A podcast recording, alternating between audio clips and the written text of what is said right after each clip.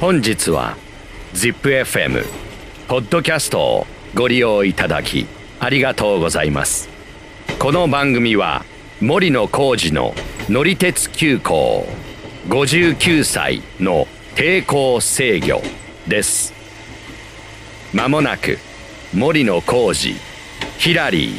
が参ります。程よいボリュームでお待ちください。こんにちは、Hillaryです。こんにちは。先日日帰りで名古屋から九州まで行ってきた電車のおじさん、森野浩二です。それでは今回も参りましょう。乗り鉄急行ごじゅうきゅうさいの抵抗制御、出発進行。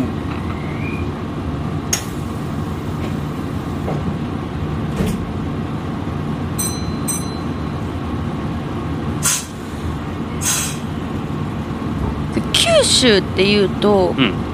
なんか新幹線とか乗ってきたんですか？あー、乗りましたね。あの九州はあの西九州新幹線っていうのがね、えー、今年にせんにじゅうにねんのくがつに開業したばっかりなんで、えーまあ、一番新しい区間なんですけど、そこに行ってきました。というかむしろそれのために日帰りしてきたって感じですけどね、うんうん、九州は日帰りって結構時間かかりそうですけどね。まあ、あのそれはそれなりにかかりました、うんまあ、でも名古屋から東京とか、うん、あの大阪とか私、はいはい、よく行ったりするのに新幹線とか使うんですけど、はいはいはい、九州のこの新しい新幹線、名前は、うんうんあのーまあ、新幹線の、ね、列車名で言うとかもめっていうかもめなんですね、うん、新幹線で、えー、と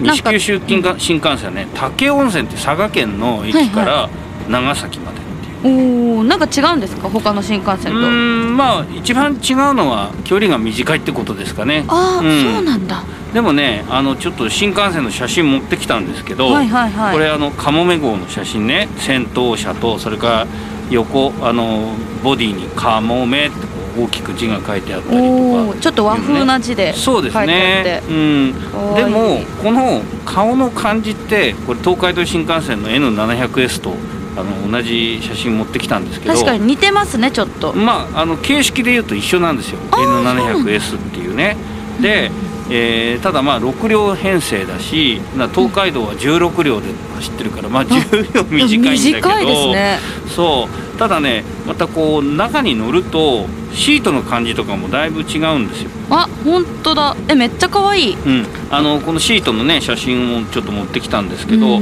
えっと九州の西九州のそのかもめ号の方は、うん、あのよんれつシート、片側がまあそのにれつにれつでよんれつなんですけど、はいはい、で、まあ、シートの色もちょっとこうねシックな感じなんですけど、ちょっと和風な感じですね。ですね、背もたれのところがあの要は椅子の裏側というか、うん、背もたれのあの向き合う側がもうあの木製なんでね。ててそうそう、うんすごいだから雰囲気あるし、まあ、東海道新幹線のやつはごれつなんで、まあ、シートは青いシートだからなんとなくビジネスっぽい感じがすると思うんですけど、そうですね、うん、であの温かみもあるし、それからまあデッキにねあの出るとちょっといろんな飾り付けもあったりするんですけど、うん、ただこの写真を見てちょっと分かりにくいけど、うん、あのドア、えーと、そのデッキに出るドアがありますけど、はい、これはねに列に列なんだけどちょっと偏ってんだね。本当だ、ちょっと寄ってる、うんうん、これはね多分ねに列さん列にあの、ね、元々の設計がなってて、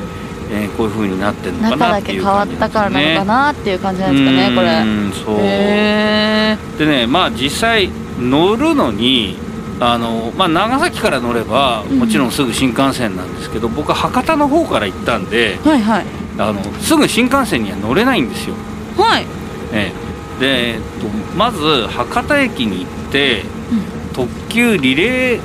えー、かもめっていうのに乗ってリレーかもめ そ, うそれであのこの武雄温泉っていう駅まで乗ってって、で武雄温泉からこの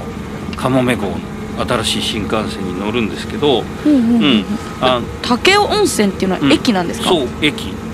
まあ、武雄市っていう市があって、うん、そこの駅なんですけど、まあ、武雄温泉なんで調べたらいろいろ温泉の旅館とか、まあ、温泉街とかはあるんですけど、何せあのさんぷんで新幹線に乗れちゃうので、特急列車でこう乗ってって、でこう最後駅に上がる時こう坂道っていうかこうスロープ状になってて、うん、登っていくんですね。登っていくとそのいわゆるにかいにホームがあって駅の、うん、でそうするとこの、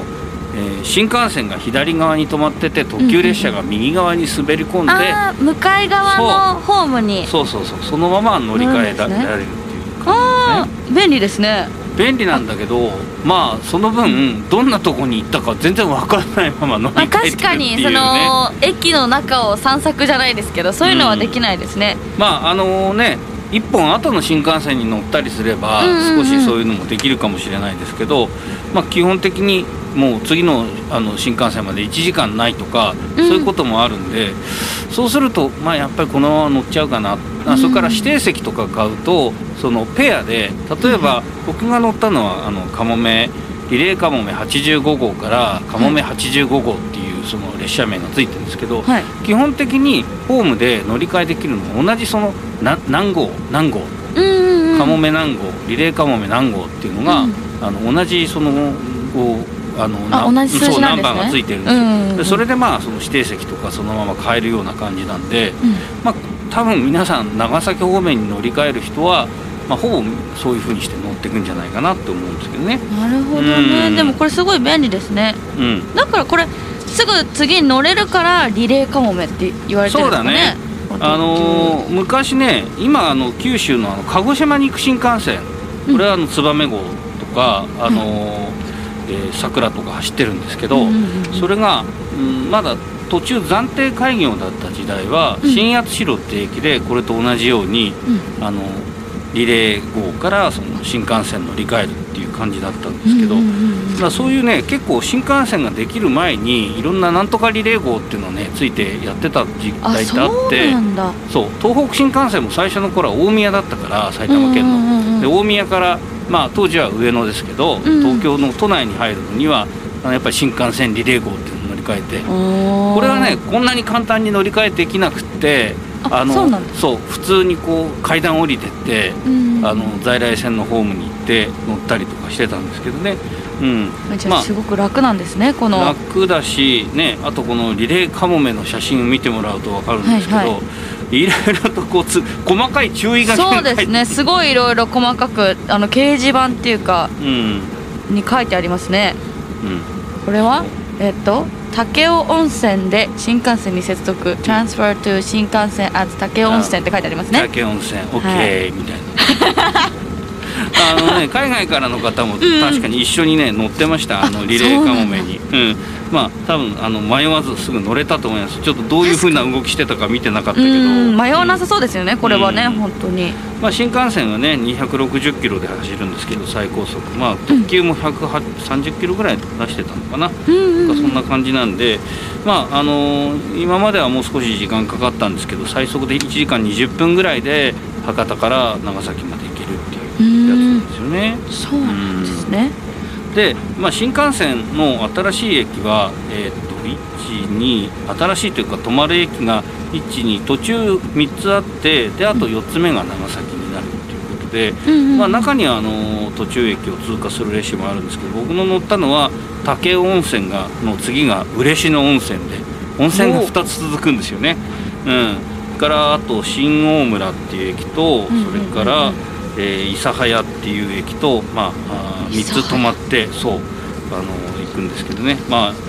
嬉野温泉っていうのは、まあ、本当温泉街が近いんですけど、まあ、ちょっとその駅前はすぐないんですけど、うんうん、バスとかタクシーとかで行くぐらいのとこにあって、あ温泉が、うん、そうもうそこはね、えー、昔泊まったことあります。ああそうなんですか。うん、今回は行ったんですか。行ってない。あ行ってないんですか。うん、であと新大村っていうのはその次の駅で、うんうん、あの長崎空港っていうのがあるんですけど、これがその新大村っていうか大村市っていうところ の, あの会場にあるんですよね。だからあの新大村から空港に行こうと思えば、まあ、近くにあるんだけど、うん、まあ、新幹線乗ってわざわざ空港に行く人がいる人どのぐらいいるか分かんないけど、まあそうですねうん、一応なんかねちょっと歩いたところにねバスの停留所があるみたいです、空港行く。うん、であとは、まあ、諫早っていうのが、まあ、あの割合人口の多いところで、長崎県ではまあさんばんめなんですけど、うん、まあ、そこ行くとこうサッカーのスタジアム、えー、V ファーレン長崎の 本, 本拠地のね、えー、トランスコスモススタジアム長崎っていう、まあ、これはあの分かんない、ただ見てた時は分かんなかったんで後で調べたんですけど、はいはいはい、うん、写真もちょっと見せてもらって、そう、新幹線のね、あの動画を撮ってたらそういうのこう見えたんでちょっとあの見てみましたけど、そういうとこもまあ通ったりしますと。で最後、まあ長崎の駅に着くんですけど、はい、長崎の駅はもちろん新幹線のホームとかね、新しくきれいにできてて、はい、あとその在来線のホームももうだいぶあの高架になってね、昔僕最初行ったの小、ん高校生ぐらいの時かな、最初に行った頃からすると本当にもう嘘みたいに未来的になってるんですけど、そうなの、うん、確かにでも綺麗ですよね。うん、そうでそのまあ長崎の駅で、まあ、あとはまあ長崎行ったら市内電車乗らなきゃなっていう感じで、まあちょっとその乗っていろんなとこ行ったりしたんですけど、路面電車ね、あんま私乗ったことないです。本当、はい、これはねなかなかいいですよ。あのなんつったってあの景色がやっぱり街中の景色がね普通の列車よりもよく見えるしね、まあ混んでるとねちょっとあの大変かもしれないけども、空いた時間に乗れるとすごいいいかなと思いますけどね。あの昔あの仙台に高校の頃住んでたんですけど、はい、その仙台の市電が廃止、あの廃止になって、うんうんうん、その後その仙台の車両が、えー、何台かね長崎に行ってたん で,、うん、で高校生の時に、まあ、それこそ手伝う友達とふたりで、はいはい、もう仙台から長崎なんてほとんど海外旅行するみたいな感覚でうん、うん、その電車を見に行ったっていうのはね、うん、昔の思い出なんですけど、まあその頃に比べると多分だいぶ楽に長崎にも行けるようになったかなっていう、まああのオチですであと長崎に行ったらいろんなもんがあの新幹線とタイアップしてお土産とか持ってたんで、はいはい、えー、ちょっと今日も一つ買ってきました。あ、何ですかこれは。え、まあ、ちょっとせんべいってね、あのせんべいって言うんだよね。あ、せんべいって書いてある、うん、本当だ。九十九島せんべいって、うん、そうですね、九十九島せんべいいただきました、うん、はい、まあ、ありがとうございます。全部食べてください。食べますありがとうございます。で、まああの九州はねちょっと他にもいろいろ乗ってきたもんがあるし、はいはい、まあ昔行った時の記憶とかもあるんで、うん、一回またいろいろ話をしたいなと思うんですけど、そうですね、まああの新幹線に乗るためにはまずあのリレーかもめに乗って、それから新幹線に乗るとなかなかその車両の進化みたいなことも感じられるかなと思ったんで、えー、ぜひあの皆さんも行って、まだの方行ってみてください。ヒラリーさんも行ってください。行ってみたいですまああのわずかろくじゅうろっキロで乗ってるのがさんじゅっぷんぐらいかな。うん、なんかもうあまりにもあの本当乗るんだ乗るんだと思って楽しみに行ったして行った割にはすぐ終わっちゃったんでさんじゅっぷんちょっと早いですもんね。そうですね、うん、かといってね、まあ、ちょっと長くしてくれてたら新幹線じゃなくなるんで、そうですねはい、